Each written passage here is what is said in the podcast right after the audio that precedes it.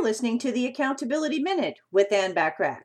Today we're talking about step number three to help you increase your power of focus, which is to create a daily task list. At the end of each day, create your task list for the following day. Prioritize your tasks in order of importance, with the most important being at the top of the list. The following day, start with the number one item that you put at the top and work your way down the list. At the end of the day, you'll have completed your tasks with improved organization and efficiency and feel really good. This is the part where most people run into trouble.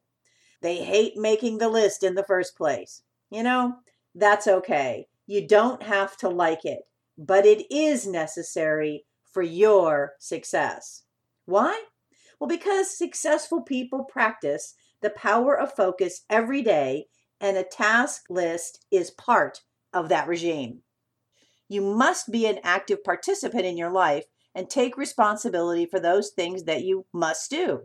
And it's easier to do that when your tasks are staring you in the face. You can't conveniently forget about them.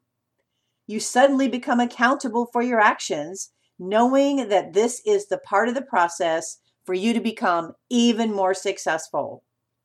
Tune in tomorrow for step number four to help you increase the power of your focus.